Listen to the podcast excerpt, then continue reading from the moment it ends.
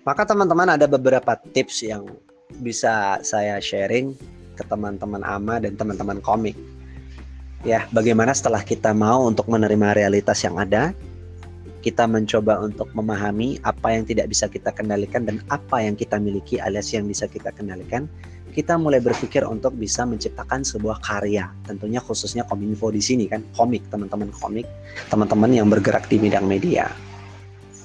Yang pertama adalah start small. Mulai dari hal-hal yang kecil. Ini kalimat yang sangat klasik sebenarnya, tapi pengamalannya itu yang susah. Ya kan? Pengamalannya susah. Mulai dari hal-hal yang kecil. Kenapa? Karena tabiat dasar kita sebagai manusia, apalagi sebagai anak muda, itu adalah malas. Jadi malas itu memang tantangan setiap orang yang ingin memulai sesuatu. Ya kan? Di satu sisi dia bisa malas.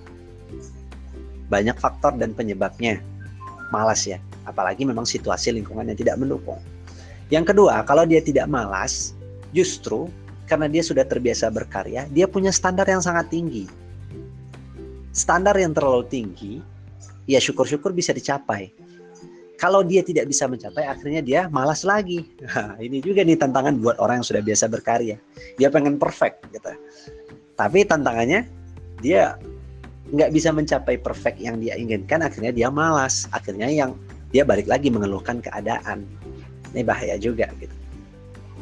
Ya kan? Atau dia mampu mencapai standar perfect yang diinginkan tapi karena memang usaha yang dibutuhkan terlalu tinggi dan dia belum terbiasa sehingga memang akhirnya seperti sholat idul fitri setahun sekali. Ya artinya sekali udah berkarya setelahnya kemudian tidak ada lagi. Nah, ini juga berbahaya. Maka kita perlu untuk start small. Mulai dari hal-hal yang kecil. Kenapa?